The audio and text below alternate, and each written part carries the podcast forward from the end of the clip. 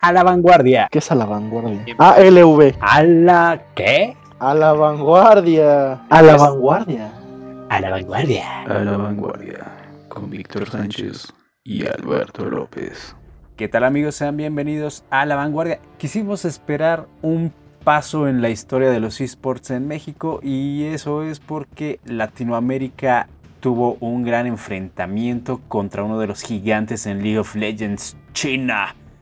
Otra vez están los sueños de todo un continente en un equipo. Y para esto tenemos a otro apasionado del League of Legends. ¿Qué onda, Bok? ¿Cómo andas? Vivimos de los esports. Comemos Ya esports. sabes, aquí siempre, siempre viviendo de los esports, soñando esports, desvelándonos por los esports. Entonces, pues lamentable el resultado, pero pues ya estamos hablando de él en este podcast y creo que pues se va a tratar más o menos, ¿no? Ese va a ser el enfoque de por qué no progresamos.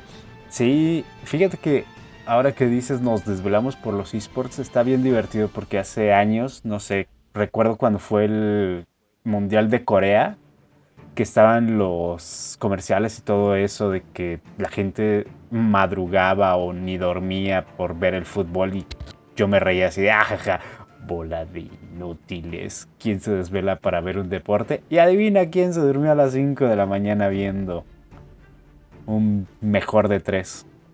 Bueno, Sí, de hecho, con mi papá me pasaba eso que yo recuerdo, estaba, estaba chavillo cuando fue el Mundial de Corea-Japón. Él se levantaba literal a ver los partidos a las 2, 3 de la mañana, entonces en ese momento, como dices tú, no, no, lo, no lo dimensionamos, no pensábamos que nos fuera a suceder, pero ahí estamos a las 2 de la mañana viendo a Rainbow Seven perder. No sé, no, no vi que haya sido un mal resultado, a final de cuentas nos duele porque creo que cada season, cada world, tenemos la esperanza de que por fin podamos avanzar a la fase de grupos. Ya ni siquiera es como, como en el Mundial de Fútbol, ¿no? que ahí sueñan con llegar al quinto partido. Aquí soñamos con llegar a la fase de grupos, aunque sea. Y pues simplemente no se puede. No se llega, no, no se tiene la capacidad. O les da nervios. Siempre hay una excusa, ¿no? Es lo que puse, puse yo hace rato en mi Twitter. Por cierto, síganme guion bajo Victoria RKO.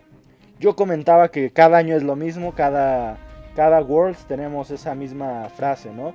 Para el próximo ahora sí nos va a ir bien. Y pues nada más el próximo no llega. sí, lo peor de todo es que cada año tenemos dos veces ese próximo porque es Mid-Season y Worlds. Entonces, sí nos ha ido un poquito mal. ¿Por qué siempre ese no se puede? ¿Por qué ponemos ese audio de Luis García y Rosique ¿Para qué vamos? ¿Para dar lástima? ¿Para eso vamos? Ah, es cierto, todavía no lo he visto con este nuevo Rainbow Seven. Espero pronto ver ese video que siempre suben. No, pues es que ni siquiera hubo oportunidad. Creo que los chinos no dejaron ni meter las manos. Yo solamente vi dos partidos. La, la verdad es que yo no me esperé a ver el tercero porque yo dije, no van a ganar el tercero. Y efectivamente no lo ganaron. Ya cuando me desperté vi que, de hecho me levanté como a las 6 de la mañana para ver cómo habían quedado. Y ya estaba jugando Matt Lions. Entonces ya revisé y 3-0. Entonces pues sí fue una victoria bastante apabullante de parte de los chinos. Teníamos la esperanza, ¿no? De que llegaran a remontar estos partidos porque en la fase, pues también de grupos de, de play-in, le, le lograron ganar a China. Sin embargo, también fue una victoria súper sufrida que le batalló muchísimo Rainbow. Entonces, ya teniéndoles la medida, creo que el equipo de Peanut, que, que, que Peanut, por cierto, muy bien, sigue jugando a un nivel bastante alto. A mí me sorprendió. Yo creí que Sí. ya Peanut ya estaba en sus últimas. Sin embargo, pues aquí demostró que sigue siendo un gran jungla desde SKT. Entonces aquí sigue siendo ese Peanut que todos conocemos, que se lanza, que entra bien, tiene calculados los timings. Y su Kindred, pues creo que insuperable, ¿no? La neta es que la Kindred estuvo muy rota. También ahí no sé por qué Rainbow Seven no lo baneó. Yo no soy, cla- claro, no soy ni entrenador, no soy challenger. Entonces, para que no empiecen a poner comentarios de, ay, sí, pero tú tú eres bronce. Ahí también aclaro que no sé por qué fue la decisión de banear a Nidalí en vez de banear a la Kindred, que ya les estaba dando bastantes problemas. Creo que me, me vino por ahí también la, la regresión de, de cuando no banearon a Gunplank, los de Lion, güey. y les metieron una paliza con este campeón. Ahorita pasó más o menos con Kindred. Y retomando tu pregunta de por qué creo que no progresamos, pues yo creo que tiene que ver desde las partes de abajo, ¿no? Del competitivo.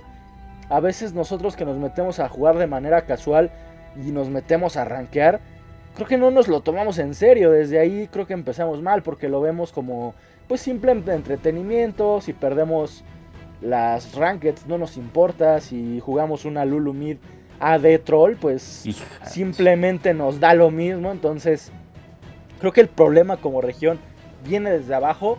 Los chinos, los coreanos, inclusive en Europa y Norteamérica, se toman como debe de ser el videojuego en serio tienen escuelas en donde aprenden eh, técnicas, donde pues saben cómo enfrentarse a equipos de otras regiones. Entonces, lo que te decía también en una plática, yo creo que un bronce de, China tiene la capacidad de vencer a un challenger en, nuestra región.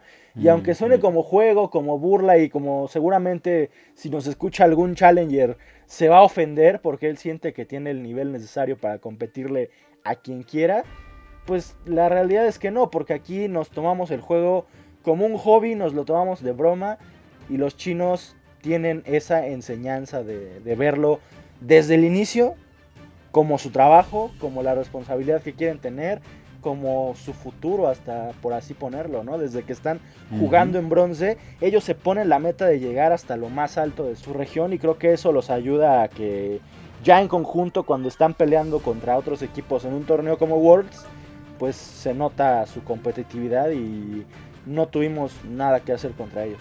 Nada, ¿eh? Justamente lo que dices, hay gran parte del problema mental. ¿Por qué? Porque desde StarCraft, lo que es Corea hizo una institución de esports. Entonces empezaron a estudiarlo, lo vieron como deporte, lo vieron como profesión incluso y hay una gran diferencia desde esos años hasta hoy en el cual China en realidad tiene 3, 4 años metiéndole duro ya al competitivo de League of Legends y ya son una potencia. ¿Por qué? Por lo mismo, constancia, disciplina sobre todo, comunicación y trabajan la parte mental. La parte mental en ellos es una cosa increíble. También en Estados Unidos tiene tres años que tú tienes becas si eres jugador de esports profesional. ¿Y qué es lo que ha pasado? Estados Unidos ha crecido, Europa ha crecido brutalmente, que antes era la perrita de Estados Unidos. O sea, Norteamérica nunca perdía contra Europa y ahora Europa ha sacado a Corea. Bueno, en los últimos, en esta emisión todavía no sabemos lo que pasará, qué misterios habrá, pero en anteriores se logró que Europa sacara a Corea, que todos fue el wow. ¿Y por qué Latinoamérica no despega? Porque simplemente toda su estructura está hecha, y te lo había dicho, para atascarse. O sea, en realidad el punto para subir es un cuello de botella porque nuestros equipos están luchando por subir en una liga para después hacer un mini torneo entre todos los países y de ahí competir contra el que va a bajar de la liga mayor para Latinoamérica. Entonces sí es como un camino un tanto ah, apabullante y puedes perder grandes contrataciones en, el camino, puedes perder grandes eh, promesas. ¿Y qué es lo que están haciendo? Como ya es muy difícil el camino, estos equipos ya no buscan sangre nueva. Estamos viendo que DC Star, que este el ex soporte de Lion, estamos viendo que incluso vuelve Ian, estamos viendo viejas promesas, eh, jugadores ya con una carrera que entran en nuevos equipos, pero no vemos las nuevas promesas, entonces eh, nos está pasando lo que al fútbol mexicano. Ya Ronaldinho sale muy barato contratarlo, jálatelo. Es lo que está pasando, estamos estancados porque no hay nuevas habilidades, no hay alguien que en realidad persiga a los equipos grandes. Sí, es que de, cierta manera o de muy correcta manera tienes todo un punto ahí en el cuello de botella que se genera, ¿no? En vez de hacerlo competitivo, te desmotiva el saber que necesitas jugar tantos partidos ganar tantos partidos para llegar a la liga grande cuando no debería ser así. Los equipos simplemente pues lo hacen como por trámite, sabiendo que después de tanto desgaste mental, de tantas partidas, de tanta preparación, quizá no lo vayas a lograr porque la LVP de México se tiene que enfrentar con la de Colombia, con la de Argentina, con la de Perú, con la de las Islas Caimán.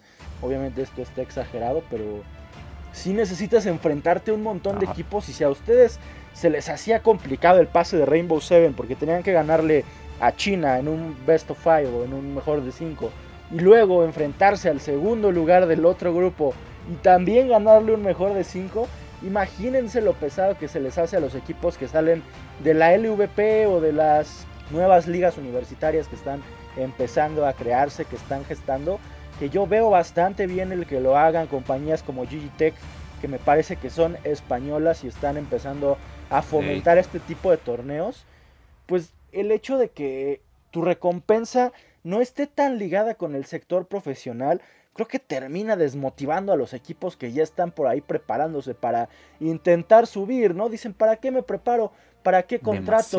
¿Para qué sigo entrenando? si de todos modos no voy a lograr llegar a competir contra Rainbow, contra Infinity, contra All Knights, porque son los equipos que ya están establecidos, que Riot ya tiene por ahí ubicados, que son los que están apoyando y que lamentablemente dificultan que la competitividad de la región se quede por debajo, se quede estancada, porque no sabemos si un talento amateur, si un talento nuevo va a poder llegar a competir ahí, ya que no llega, güey, o sea, el talento se queda ahí. De repente tú ves ahí a los jugadores del LVP con un gran nivel. A lo mejor todavía no al nivel, pero porque no están llegando a competir contra los grandes jugadores que sí ya tienen muy avanzado, o al menos más que ellos, este tipo de cosas, ¿no? Tanto a nivel región como a nivel internacional pues nuestros equipos de las ligas bajas que deberían ser de cantera no están siendo tomados en cuenta como debería. Inclusive en el fútbol profesional vemos como cada vez más equipos como el Pumas, como las Chivas, como el América, el Cruz Azul, toman cada vez más a su cantera. Apenas se dio un caso de un portero que tuvo que sustituir a Guillermo Ochoa porque Guillermo Ochoa me parece que se lesionó. El portero este pues no era de los requeridos. Sin embargo, recibió una llamada, le dijeron, ¿sabes qué? Que lánzate porque vas a jugar hoy.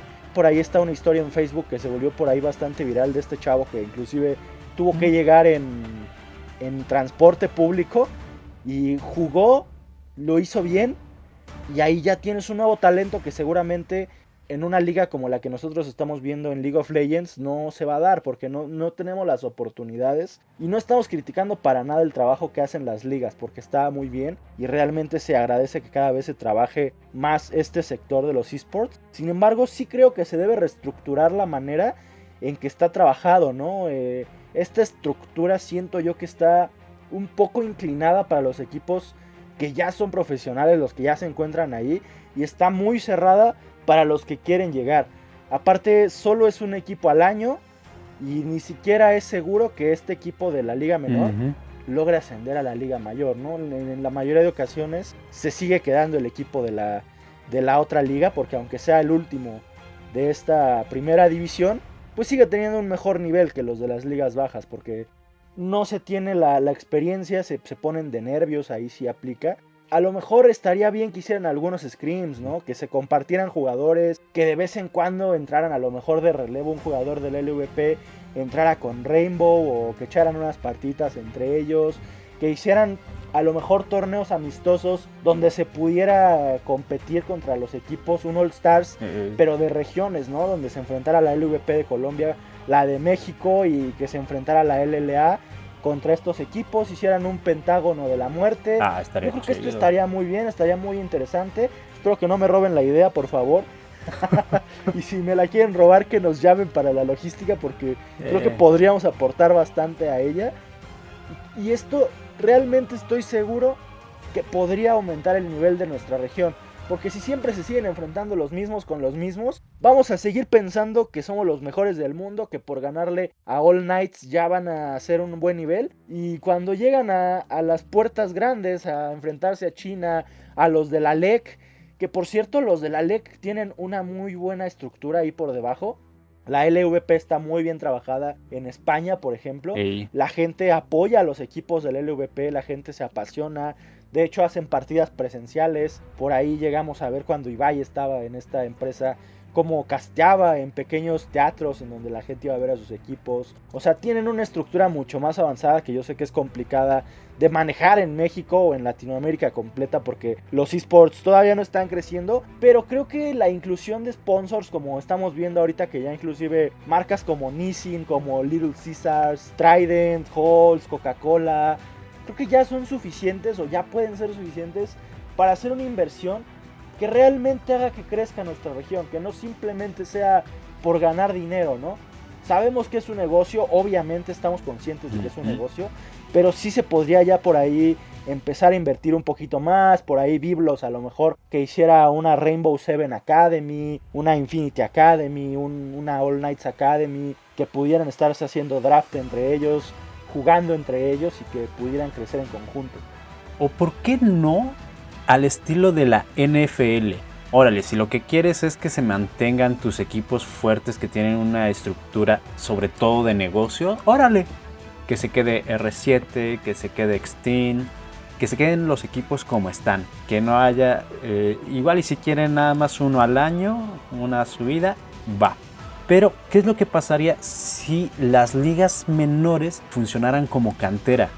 Que al final del torneo puedas hacer un draft y decir, ah, órale, este, este año no me funcionó, este, carita triste. Entonces abres posibilidades de contratar un mid y checas, ah, no, pues mira que Mad Lions Academy, eh, que estos muchachos de Estral tuvieron, tienen algo interesante. Y entonces tú como eh, jugador de una liga inferior vas a echarle más ganas. ¿Por qué? Porque todo ese año te van a estar viendo. Y entonces si tú sobresales, puede que te jalen. No tienes la necesidad de subir a todo tu equipo. ¿Por qué? Porque ayer vimos justamente esto. O sea, José de Odo dio muy buenos juegos. Sobre todo el tercero, su Lee Sin pudo hacer algo contra esa Kindred del infierno. Pero su equipo estaba muy nervioso, entraba mal el support, el ADC estaba farmeando. O sea, parecía un solo Q de plata.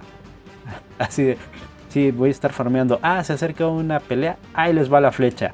Y aparte no impactaba la flecha. Entonces era como de, güey, güey. Y entonces, ¿qué es lo que pasa? Fortaleces tus ligas inferiores. La gente va a estar trabajando más animada y tus jugadores de la liga profesional van a decir, güey, puede que a mí me cambien. Entonces, yo, siento que igual y así, ese pequeño cambio podría generarnos algo muy interesante. Sí, también hay pues decisiones que se podrían cuestionar, que repito, yo no soy nadie ni tengo el nivel para cuestionarle al entrenador por qué decidió ahí, por ejemplo, sacar un Lee Sin, ¿no? Pues sí, le dio batalla. Lee Sin es un campeón muy de early y ya después se queda un poquito relegado a menos que seas un máster y realmente domines al campeón a la perfección. Y aún así creo que Lee Sin sigue siendo un campeón que solamente domina en juego temprano, juego medio y en juego tardío, que es a donde la mayoría de profesionales buscan llevar estos encuentros. Ya no, ya no termina por hacer nada, ¿no? ¿Por qué no jugar con las selecciones que estuvieron realizando en los demás partidos? Creo que esto es un problema que siempre sucede con los equipos de Latinoamérica, ¿no? No sé si te has dado cuenta que cuando tienen un partido importante, dejan de jugar sus comfort picks y se van como por lo que ellos piensan que les va a funcionar, aunque nunca lo hayan jugado. No sé por ahí cuántas veces haya jugado a Galio, pero se notaba que no estaba cómodo, inclusive cómo se metía, lo inseguro que estaba, cómo lo dominó Twisted Fate, Ajá. que tenía además el rango. Ahí quizá la Oriana que con la que estuvo jugando le hubiera ayudado más porque también tenía rango, tenía cómo defenderse y en cambio este mid laner de utilidad como lo era Galio, pues a final de cuentas no pudo, ¿no? No, no, no tuvo cómo reponerse de cómo lo estaba acechando ahí el mid laner del equipo chino, LGD. Había momentos en donde, no sé si te diste cuenta cómo estaba debajo de la torre Twisted Fate, literal al lado de la torre, pegándole, porque sabía que no le podía hacer nada, güey. Sí. Galio lo único que hacía era estar atrás, re- replegado, porque, pues, ¿qué otra cosa haces con un Galio? Galio efectivamente es de mucha ayuda en las, en las peleas de equipos, ya cuando está avanzado el juego justamente. Pero si un Twisted Fate en un momento tiene ya tres objetos y tú tienes uno y medio nada más, no hay manera ni siquiera de que te metas para auxiliar a tus demás compañeros. Entonces, no sé cuáles son las razones por las que los equipos cambian los picks en estas instancias. Si los practican o no los practican, yo realmente no sé qué estuvieron haciendo estos tres días que tuvieron de preparación, que ya sabían que iban a jugar contra LGD. Bueno, no sabemos si Alone en este caso estuvo jugando a Galio todas esas horas y ya estaba preparado a lo mejor para hacerlo. O aquí al jungla que estuvieron utilizando de, José de La, Ash que, que utilizaba Lesa también estuvo por ahí un poco imprecisa. Eh, la Leona también no la habían jugado, me parece yo anteriormente. Y en esta ocasión la estuvieron utilizando. Entonces utilizaron picks que no eran cómodos para ellos. Y creo que ahí aplica lo que sucede también en las ligas bajas, ¿no? Que usan los. Para jugar, usar a tus mains. No sé. No sé si en este caso, pues, sentirte cómodo ante un equipo como China te puede ayudar más que utilizar un, meta. Sí, pues justamente era lo que estaban diciendo. En juegos anteriores, Arn no es meta, pero él es cómodo. Y, justamente eso, o sea, veamos otros jugadores de esports mexicano, este MK Leo. Todos saben que él con Joker es la neta. No lo banean porque ahí lo mejor es banear escenarios, pero él ya tiene su estilo, él ya sabe cuál es su personaje fuerte y de ahí no lo sacas. ¿Por qué siempre los latinoamericanos hacemos eso en League of Legends? Es como de, pues mira, me ha funcionado bien este pick, me ha funcionado bien esta configuración de equipo, vamos a sorprenderlos. No, güey, o sea, jugaron en contra de ellos. Galio es muy bueno, o sea, la otra vez incluso jugando un Galio nos empezó a destrozar en bot. Y al final, ¿qué hicimos? Jugamos un poco más inteligente y les dimos la vuelta a ese equipo. ¿Y qué es lo que pasó ahí? No se veía animado a jugar bien con Galio. Estaba hasta atrás contra un Twisted Fate que estaba manejado a la perfección. Vimos un Graves que, si bien fue el que más funcionó en los dos primeros juegos, no nos llevaba a ese ritmo en el cual ya nos traía acostumbrados José de Odo. Y Bot sí estuvo como que muy, muy desaparecida. Y en cambio el, otro equipo vimos a un Rakan hacer unas jugadas. Y el segundo juego sobre todo, los dos equipos llegaron a tener unos momentos en los cuales, lo decíamos, no sabíamos quién iba a ganar una teamfight se estaban coordinando muy bien. De repente uno iniciaba, el otro contraatacaba y eran unas peleas muy buenas. Y de repente el ulti de Kindred. Que duraron como dos minutos. Ajá. Sí, estaba bien extasiado y después lo sorprenden en mid. Y ya de ahí se fue en picada. Sí, de hecho cuando estábamos platicando tú y yo te decía, juegan como SKT porque hubo una jugada en donde se lanzaron tan coordinados y tan agresivos que yo dije, wow, qué, qué gran nivel tienen. Y dos minutos después hacen otra pelea y ahí fue donde, como bien comentas, se fueron directamente al carajo y fue el único momento brillante que yo le vi a Rainbow Seven en la serie. Lamentable porque fueron unos dos minutos realmente muy buenos de ellos, donde lograron sacar una kill, también a ellos les sacaron una kill, pero creo que habían demostrado un buen nivel hasta ese momento, sabían cómo meterse, dominaban los timings, la Leona se, pudo meter, si fue en ese juego el de la Leona, ¿no? Me parece que sí, sí. La Leona hacía bien su trabajo, aguantaba los golpes, tanqueaba y alcanzaron a sacar una kill muy buena. Yo en ese momento dije, creo que sí pueden, y de hecho iban muy parejos en cuestión de, de muertes, en cuestión de oro. Y una pelea después se les olvidó, dejaron de entrar coordinados, entrar a uno por su lado, uno por el otro, y pues obviamente los chinos no perdonan eso, los chinos van como deben, los chinos van juntos, van bien y se notó realmente el trabajo que tienen, el cómo se coordinan. Estuvieron tranquilos todo el tiempo, inclusive a mí me sorprendía que cada que terminaban una partida ellos estaban felices, estaban contentos, ni siquiera se despeinaban, no sudaban, no se veían pues ni siquiera extasiados, ¿no? Porque ellos estaban seguros de que iban a ganar y con justa razón creo que lo hicieron bastante bien. No demeritamos el trabajo de Rainbow Seven, creo que bastante han hecho pues, Para para, llegar ahí. Ahí sí tampoco estoy de acuerdo con el hecho de que mencionan que solo son un equipo que se formó hace cinco meses. Creo que son un equipo profesional. Aún con cinco meses tuvieron un tiempo suficiente, un espacio suficiente. No sé cuánto tiempo lleve junto este equipo de Peanut. No creo que sea tampoco más de dos o tres años. Deben ser equipos que también están recientemente formados. Sin embargo, la disciplina que tienen, el cómo se preparan, cómo entrenan todos los días, es lo que marca la diferencia. Y por ahí me parece curioso que vi que José de Odo llegó a ser challenger en el servidor de China. Pero, ¿por qué no aplicó todos esos conocimientos? ¿O por qué no, no llegó a, demostrar este, este challenger contra los challengers de China? ¿O, o es que los, los equipos están a un nivel más allá de los challengers? Creo que sí. Sí. ¿no? Porque los challengers están muy acostumbrados a jugar de manera individual y los equipos, además de dominar esto, logran dominar el, el trabajo en equipo, que creo que es lo que ayuda en un competitivo de League of Legends o de cualquier juego. Creo que el juego en equipo es lo que hace que este, te vuelvas el, el mejor, el dominador, la región campeona y otras regiones como la LEC, como Europa, como Norteamérica que ha estado decreciendo un poco, sin embargo siguen ahí muy al pie del cañón. Corea, no sé, ahorita creo que están cayendo un poquito, sin embargo, pues es por el trabajo que están haciendo las demás, ¿no? No es que.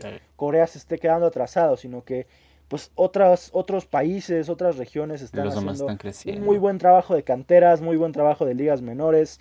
Los chinos realmente hace tres años no eran tan buenos como eran ahorita, ¿no? Si bien siempre llegaban a las finales, Corea llegaba, ganaba, por ahí SKT, Samsung Galaxy, eran los que dominaban. De repente empezó a surgir Edward Gaming, empezó a surgir el equipo que ganó el año pasado. Ahorita ya tenemos por allá G2, que G2 es un equipo muy carismático, un equipo que tiene por ahí un gran trabajo de creación de contenido con Ibai y todo su equipo que tienen. Entonces dominan tanto la creación de contenido, la comunión con sus fans y tienen un nivel muy alto. Ajá, Y aparte, ¿viste la, el jersey que sacaron para Worlds? No, no lo he visto. Uf, tiene un estampado de dragón, todos sus... Ah, creo que sí lo vi como doradito, ¿no? Ajá. No, y está Sí, en perro. Mercado Libre, güey. No manches. Sí, 700 pesos. Le- lo estoy pensando. Uh, ese sí valdría la pena, ¿eh? Ese sí te va a durar. Yo, yo estaba a punto de comprarme el. como. Pues, Curious Fact. Me iba a comprar el jersey de Rainbow Seven. Pero ya no alcancé porque solo sacaron 200. Entonces yo vi la publicación como 5 horas después de que la iniciaran. Y ya me aparecía que estaban agotados. Entonces. Ya no me lo hubiera puesto, ¿no? Porque qué sentido tiene seguirte poniendo el jersey de un equipo que ya esté eliminado. Sin embargo, creo que el de G2 sí es una inversión Sí, Está bonita, van a llegar lejos, me imagino. Sí lo vale. Y vas a poder lucir y vas a, vas a decir que siempre estuviste con G2. Y a lo mejor hasta le mandas una foto celote y te retuitean una de esas. Y además en la página de G2 estaba más padre. Tú escribías y ya ellos ponían tu nombre atrás y el escudo de tu país en su manga. Pero no habían envíos a México. Sí, también son costos más altos, ¿no? Ya es una plataforma Sí. Directamente de, de ellos. Y si es un poquito, yo intenté también comprar un jersey de Europa y no me llegó. Al final de cuentas me reembolsaron, todo bien, pero sí no pude comprármelo, ¿no? No me llegó a, México, a pesar de que estuvo en algún momento en UPS. UPS lo perdió porque pues los, la, la aduana y cosas así. Pero el hecho de que lo, lo tengan en, en Mercado Libre, yo no sabía. Ahorita voy a revisar y yo creo que ese sí me lo voy a dar Uf. El, el jersey, obviamente. No, no- que no se malentiendan las cosas. Pero sí está, está guapetón. El, y, y aparte G2 es un Sí. equipo que me cae bien. Son, son equipos que cae bien, ¿no? Lo están trabajando bien. Ocelote como dueño también siempre yo lo veo en algunos streams. De streamers que veo. Como Rubius, como Ibai, como Auronplay. Siempre está ahí como haciendo presencia, jugando con ellos. Se ve que es una gran persona. Se ve que los que trabajan con él se la pasan bien. Y pues además tiene mucho dinero, entonces qué bueno que YouTube o Fanatic o Unicorns of Love, que también tienen un gran nivel, estén logrando por ahí superar equipos como China, ¿no? El Mid-Season Invitational lo ganó el año pasado G2, de hecho, ¿no? YouTube. Ujú, Así es. Entonces sí, ya, ya se está notando por ahí el trabajo, no sé qué tan lejos vayan a llegar este Worlds, pero por ahí una publicación que hizo la cuenta de LOL Esports, muchas personas ponían a G2 como, como favorito, no necesariamente europeos, por ahí vi que habían de otras regiones como la TAM misma, que, que decían que G2 iba a coronarse como campeón. A mí me gustaría bastante que eso sucediera, que le quitaran ya la hegemonía a, los, a las regiones asiáticas y que podamos mínimo, pues sentirnos identificados, ¿no? Si nos compramos el jersey o porque está ahí Ibai o porque por lo que tú quieras, pero sentirnos un poquito más conectados. También me gustó la manera en cómo estuvieron apoyando otras regiones a Rainbow Seven. Se unió equipos como Fnatic nuevamente, estuvieron por ahí tuiteándoles, echándoles porras, inclusive cuando fue la derrota ellos repostearon una publicación y los felicitaron y les dijeron que, que pues llevaban su, su espíritu con ellos, ¿no? Que esperaban mantener el, el, espíritu, el alma de Latinoamérica y poder llevarlos porque se habían sentido motivados por hasta dónde llegó Rainbow Seven y que no muchos lo esperaban, muchos los daban ya por muertos desde el primer partido, los dos primeros partidos que fue donde ya no lograron ganar, entonces muchos ya los dábamos por perdidos, inclusive nosotros dos. Y cuando vimos que le ganaron a China nuevamente nos volvieron a hacer, yo creo que a muchos la flama de la esperanza, inclusive a estos equipos que estuvieron por ahí muy al tiro. Ocelote y Ibai estuvieron tuiteando y diciendo que Latinoamérica iba a ser campeón, que querían verlos lejos y sí, sí nos llevó a motivar. Entonces esperemos que alguno de estos equipos logre ganarle a los asiáticos, no por coraje, sino porque sí me gustaría ver por ahí una diferencia de regiones, ¿no? Que ya se llevara inclusive un equipo de Norteamérica a la final Va a estar bastante divertido, va a estar muy competido, entonces vamos a estar pendientes. Seguramente no me desvelaré todos los días como lo estoy haciendo con Rainbow, pero sí en algunos partidos interesantes me estaré despertando para verlos, ¿no? Sobre todo los de G2. Sí, es que G2 tiene justamente esa historia. ¿Tú, ¿tú sabes la historia de, de Ocelote? No, amigo, cuéntamela. Está muy interesante. Hace una vez. Fíjate que él cuando estaba en prepa eh, fue cuando salió la beta y todo ello y le gustó, entonces le decía a su familia que quería una máquina más potente de gaming porque se quería dedicar a ello. A lo cual pues obviamente le dijeron que no, que no había dinero, pero hicieron un trato. Si él sacaba excelencia en la escuela, ellos le compraban su computadora. Entonces él sacó excelencia, le dieron su computadora, 8 horas diarias de entrenamiento más deberes académicos de repente le dijeron, oye, juegas muy bien. Lo invitaron a, un torneo europeo. Se llevó creo que 500 euros. Dijo, puedo sacar dinero de aquí. Lo motivó más. Empezó a jugar en varios torneos pequeños de Europa. Lo empezaron a jalar a diferentes equipos. Y así llegó, eh, no recuerdo ahorita, te mentiría si te dijera el nombre del equipo con el que llegó al Mundial pero llegó un momento en el que él ganaba cerca de un millón de euros. Fue con Origen, ¿no? Ah, no, Origen ah, no, Origen, no, Origen es, Origen... es el de, del otro, este, el otro también, Expeque. Expeque, sí, sí, sí. Sí, entonces te digo, llegó ahí y entre streams, lo que ganaba por torneos y sus playeras y todo ello, pues se llevaba cerca de el millón de euros al año. Y pues esas fueron las bases con lo que empezó a invertir y a crear G2. Estoy leyendo que creo que fue SK Gaming, que llegó al Mundial. Uh. Entonces, Ocelote y Expeque, grandes jugadores. Ahorita ya los dos tienen sus equipos. Desafortunadamente a Expeque no le ha ido tan bien, pero a Ocelote sí le está funcionando. Tiene grandes jugadores, tiene por ahí el mejor, que ya consideran ahorita el mejor mid laner ¿no? de todo el mundo, que es Perks. Ya Faker creo que ya está un poquito también relegado, ya inclusive ni siquiera logró que su equipo calificara y ya está nada del retiro porque pues ya él está también a otro nivel donde él ya quiere progresar. De hecho, hace unos meses se volvió inversionista de SKT, se volvió dueño. Eh, una parte ya es dueño eh, Faker de tanto dinero que gana, que pudo invertir en el equipo en el que juega, entonces seguramente Pronto vamos a ver notas en las que Faker va a estar anunciando su retiro. Esto es inevitable para que se vayan preparando mentalmente los que nos están escuchando. Sabemos que tiene una gran base de fanáticos en todo el mundo, porque es un gran jugador, es un jugador muy carismático. Por ahí yo creo que todos recordamos la entrada que hizo dándose una marometa en el mundial. De hecho, oh. es una de las escenas que siempre repiten, ¿no? En los trailers de, de Worlds porque es bastante emblemática, Faker gran jugador. Sin embargo, creo que ahorita ya está más para ser también ejecutivo, ser entrenador, dedicarse a otra cosa que no solo es jugar. Y otros jugadores están tomando esos niveles, como en estos momentos Perks, que pues ya es el mid laner más reconocido y para muchos el mejor a nivel mundial. Entonces, pues sí, de G2, G2 grandes inversiones, muy buena preparación, un gran ambiente laboral, son las cosas que han hecho que, que estén hasta, hasta la cima, inclusive en su, en su propia casa, su gaming house. Se nota cómo viven, ¿no? O sea, viven en una casa con alberca donde cada uno tiene su cuarto enorme. No sé si tú has visto por ahí la casa de G2. No, no. Pero ya desde ahí se, se nota como si hay una estructura totalmente distinta que va desde la casa a la preparación.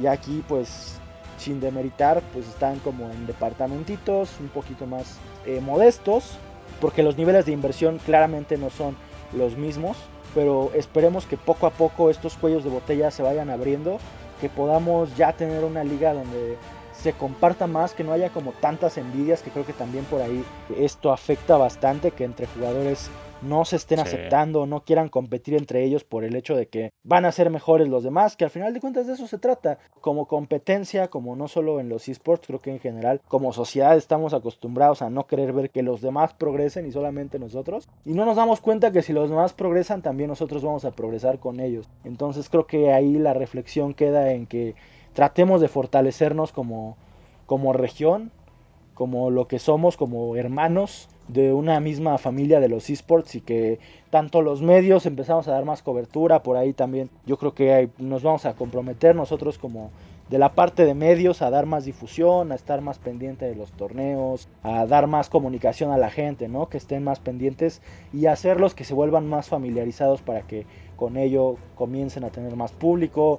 Entonces creo que no solo es trabajo de los esports, de los managers, de los productores, de los dueños de equipos, sino de todos los involucrados a los que nos gustan este tipo de deportes electrónicos. Nosotros como fanáticos realmente hemos trabajado mucho por hacer que la región crezca. Tenemos muchos proyectos, queremos concretarlo, sin embargo, pues no hemos podido como, como hubiéramos deseado, ¿no? Tenemos muchas ideas, pero sí esperemos pronto ya poder iniciar algo que algún proyecto como ya les habíamos dicho en el podcast anterior donde podamos ayudar a que a que la región crezca y que no solo se quede en intentos por hacer más dinero por tener un nombre por mantener la marca sino que sí sean verdaderos esfuerzos que nos lleven a competir en un próximo Worlds. Entonces Ojalá pronto podamos ahí concretar cosas, hablar con dueños de equipos quizá, decirles nuestras ideas y juntos seguir avanzando en este mundillo de, esports. Sí, porque también uno de los problemas que tenemos es la ambición de la gente, pues recuerdas lo que pasó con Justo Havocs, que en realidad a ellos lo sacaron del competitivo porque tenían a los jugadores en condiciones infrahumanas, así se reportó oficialmente con Riot. O sea que en su casa sí era prácticamente un chiquero y tenías tu cama y enfrente la máquina. También luego dicen, no, es que tenemos chef y nada más es un cuate que estudió un semestre y nada más les hace sándwiches y maruchan. Luego estamos también con 25 ligas que nada más pelean por decir yo soy la oficial, yo soy la oficial, pero no buscan desarrollar la escena. Hay otras ligas que afortunadamente sí han fortalecido lo que fue la U-League, siempre apoyé ese proyecto, que ahora es este, la liga... El nombre oficial es University Esports y eSports, que es la de preparatoria. O sea, es un proyecto retomado con un poquito más de proyección, ¿no? U-League por ahí como que se le cerraron un, tantito las puertas. Llegó una inversión extranjera que tienen más visión. Digitech ya son una empresa establecida de esports en España, entonces ya, ya saben cómo manejar el negocio y ya entonces aquí la, la, remake U-League va a tener un poquito más de, esperanza de progresión.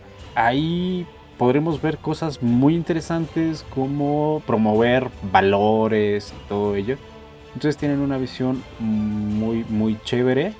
Vamos a ver cómo se desarrollan. También ya las universidades tienen sus propias ligas, de las cuales ha salido eh, talento tanto como jugadores, como casters, como analistas. Otro punto es que de repente uno no sabe qué onda con los analistas que que sacan. Por ejemplo, no sé, yo no tolero a Calypso de los analistas de Riot. Como que siempre habla queriendo que le respondan. Es como de, yo no sé por qué hacen esto. Díganme por qué. Nadie te debe nada. Y luego da datos equivocados como y si ya sabemos que al minuto 3 va a iniciar gankeando mid. Y dicen, ah, inicien bot. Para que Relic la corrija y así como de, bájale. Sí, ya está grave porque Relic es como el, el más tranquilo de los tres. El profe Andrés tampoco me gusta mucho su, su energía, pero sí le sabe. Y, Relic me parece como el más acertado de los tres porque él tiene la visión de jugador profesional. Hay una parte de los esports todavía muy pedante que no deja brillar a los demás. O sea, si lo hicieras un poco más amable o un poco más en mame, el público lo vería más. Entonces, ¿qué es lo que muchos hicieron? Pusieron la proyección de Latinoamérica y pusieron el audio de Ibai. Pues sí, yo realmente a veces sí buscaba mejor la transmisión, la norteamericana. Siento yo que son un poco más acertados también ahí en cuestión de del contenido, ¿no? ¿Por qué no nos metemos con la narración de la región o, o, en este caso que empezó a transmitir Azteca Deportes? Creo que Azteca Deportes lo hizo bien, no, no me parecen lo mejor del universo, sin embargo creo que tienen buenos hosts, tienen por ahí buenos casters, tienen mucho trabajo por delante en el caso de la gente que usa Riot para sus transmisiones oficiales. Me hubiera encantado escuchar a Faren, creo que Faren tiene un talento muy bueno, se emociona, se apasiona pero no sé por qué no le tocó narrar. Sí. Por ahí en sus redes sociales leí que no le iba a tocar castear a Rainbow Seven por razones desconocidas.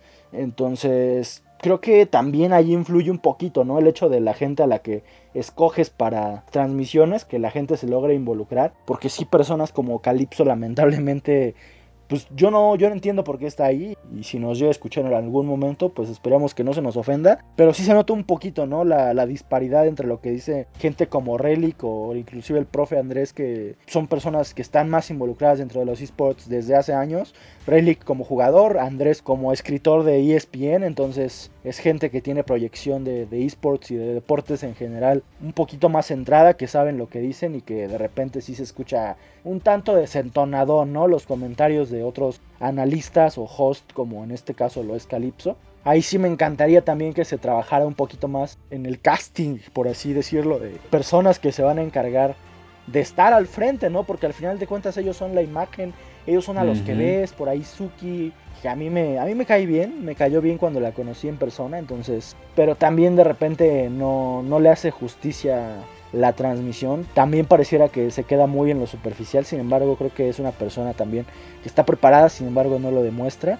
Ay. O no, no hace la, la, transmisión que lo demuestre, entonces esperemos tengan tiempo de, de estudiar, de, de, ver cómo lo hacen las demás regiones, tanto los jugadores como los medios, como los fans, como los casters, los analistas, logremos crear un ecosistema un poco más uniforme que se note la preparación. Nosotros tal vez estamos diciendo muchas estupideces y nos, no, nos sentimos los más expertos de esports. Obviamente no lo somos, tenemos mucho por aprender. Yo en general de esports solamente pues veo League of Legends, para qué les miento, no, no veo ni Rainbow Six, ni Brawlhalla, ni esas cosas que de repente veo que, que gente como Chris y Ewan sí están viendo todo el tiempo. Yo me dedico más a ver League of Legends, a veces algunas partidas de Overwatch, quizá que son juegos que me gustan, pero creo que ahí el compromiso va a quedar entre nosotros, ¿no? El hecho de que queramos pues mejorar, aprender y, y sacar adelante este, este tema porque pues no solamente fue cosa de Rainbow Seven, sino de toda la, la, matriz que tienen detrás, todo el apoyo que están teniendo.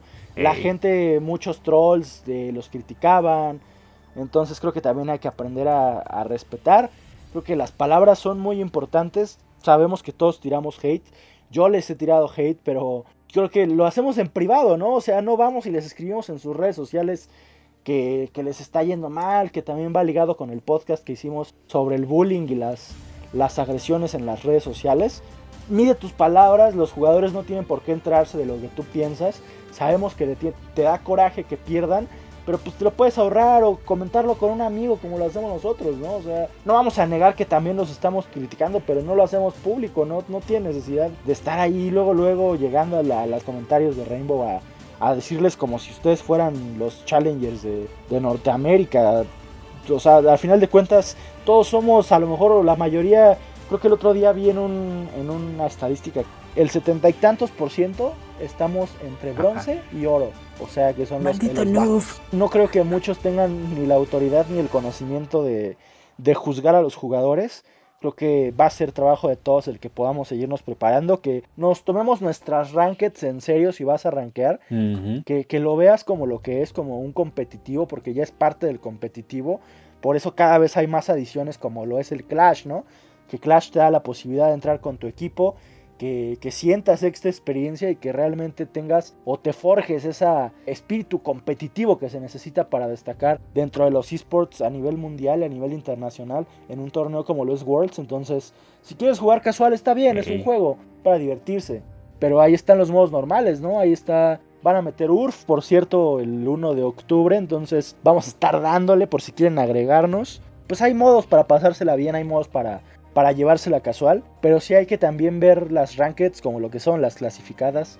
Como algo más, más serio. Tratar de, de no afectar Sí, si alguien uf. está tomándose su promo como tú que sí querías avanzar a la siguiente liga y no te lo permitió una, una Lulu Troll Sí. pues hay que tratar de, de erradicar esas cosas, ¿no? De verlo más seriamente si queremos a lo mejor un día también llegar a ser jugadores profesionales, que ya lo veo difícil, ¿no? Porque ya somos, somos un poco betarros para el mundo de los esports, pero sí tratar de, de ayudar, ¿no? De que nuestra competitividad sea lo más seria posible y que a, a lo mejor ayudemos a que una persona que sí tiene la edad, la reacción, los conocimientos, logre escalar de, de estas ligas, de estas divisiones y se coloque al final en un nivel challenger porque se lo ganó, porque tiene el nivel de retador y porque ya puede con eso a lo mejor acceder a un equipo de LVP, de, de- no, no de Liga Latinoamérica, porque la Liga Latinoamérica ya tiene pues sí este estándar un poquito más elevado, pero sí que logre clasificarse a lo mejor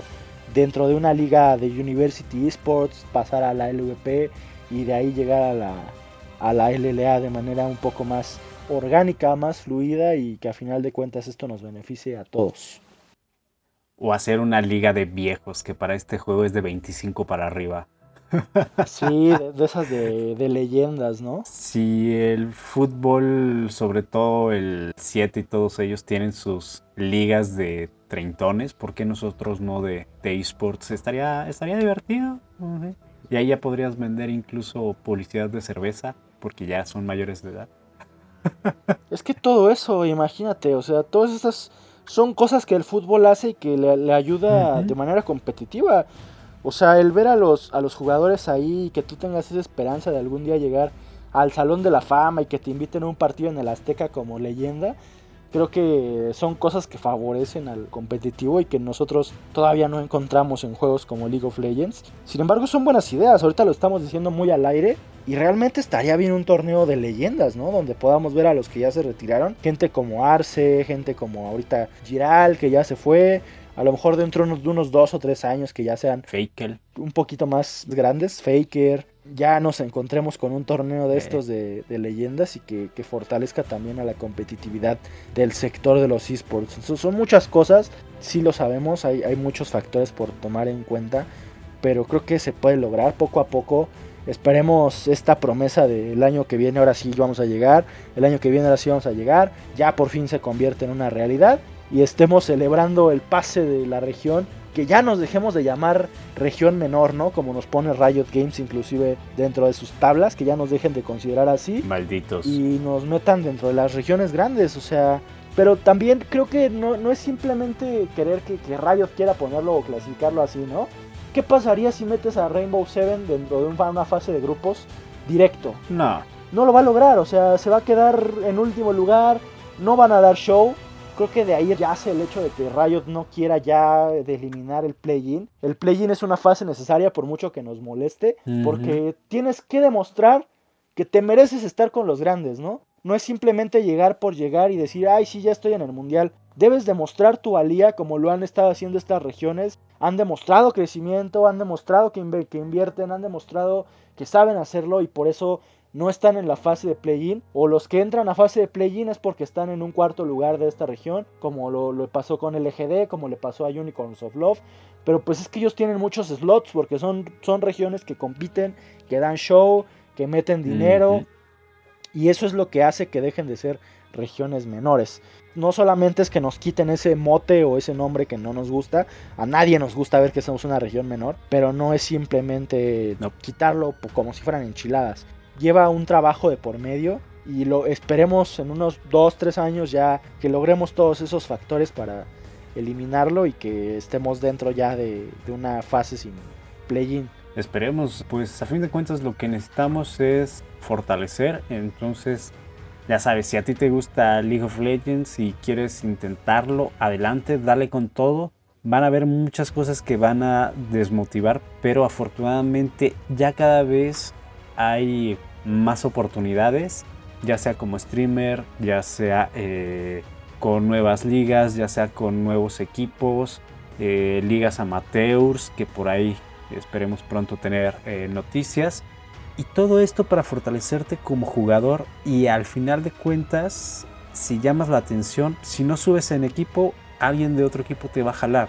¿Por qué? Porque ahorita nuestro juego está estancado por jugadores que ya llevan más de 5 años, como This Start, como Mini Bestia, que son buenos, no por nada están ahí, pero ya cada vez los reflejos son menores. Así que tú trabaja, esfuérzate, piensa que Seiya, que es el mejor jugador de nuestra región, nadie lo conocía hasta que en un stream de Wild Turtle lo hizo pedazos.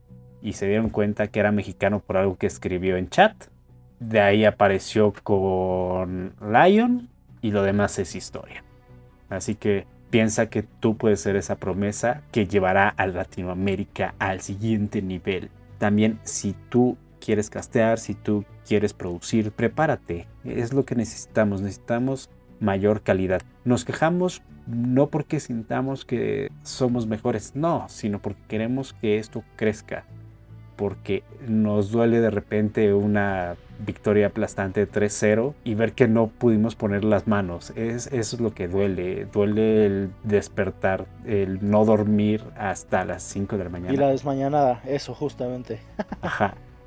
Para decir, bueno, ya se veía venir. Porque de todas maneras, para los buenos juegos del mundial también me voy a desvelar. Pero siempre quisimos ver un Seiya Faker. Es lo que todos sabemos. Sí, sí, sí. De hecho, ya este mundial ya era imposible que lo viéramos porque ninguno de los dos estuvo. Pero claro que nos hubiera encantado ver ahí porque ninguno de los dos usan skins. Entonces hubiera estado increíble verlos competir entre ellos.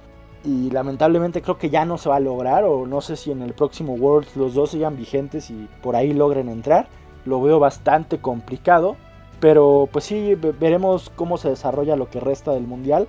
Va a ser un gran mundial, creo que las regiones están muy muy competitivas todas, entonces los grupos van a estar súper difíciles. Y recuerden que el 30 de septiembre se llena el Pick'em para que metan ahí su quiniela. Y si ganan, si se llevan el invicto, por ahí hay un Alienware. Está muy difícil por el hecho de que sí, los equipos están todos muy parejos. Pero si eres de esos que tienes súper avanzados los conocimientos, o si vienes del futuro como en Back to the Future, ojalá te ganes tu Alienware ahí con tu quiniela del mundial. Vamos a intentarlo y a ver qué sucede después. Ojo que en todo este tiempo creo que menos de 10 personas lo han logrado. Entonces, mucha suerte. Sí, de hecho el año pasado creo que fueron dos, ¿no? Los que lo hicieron. De, de miles, de de Millones. a lo mejor que meten su quiniela. Solo dos personas, pero hay probabilidad. Y si eres de México y te la ganas, mándanos una fotito para presumirnos. Ey. Bueno, pues yo creo que eso será todo por el momento. Si les gustan los videojuegos y quieren hacerlo profesionalmente, trabajen, trabajen arduo. Y sobre todo, pues mándenos qué es lo que les gusta, qué es lo que no nos gusta. Y no consuman crico. Ey, el crico hace daño. Exactamente. Hay poco y somos muchos. Digo, ¿qué? No, eh, Eso déjenselo a los que ya no podemos ser jugadores profesionales. este, Forever Bronza. Mi boc, además de tu cuarto, ¿dónde te encuentra la gente? No, ya me arruinaste la broma de cada podcast, güey. Ah, ¿verdad? Lástima. Ah, Pero me pueden encontrar en arroba guion bajo Víctor RKO, Víctor RKO en las demás redes y en Demoniaca y subimos noticias todos los días, subimos memes, subimos trailers de películas y de juegos. Entonces, síganos, los quiero, nos vemos en el siguiente podcast. Yo fui Alberto López, recuerden, nos encuentran en Cero Lag. Eso es todo por el momento y gracias por estar en la vanguardia. Hasta pronto. Bye. es el día del plátano. A la vanguardia con Víctor Sánchez y Alberto López.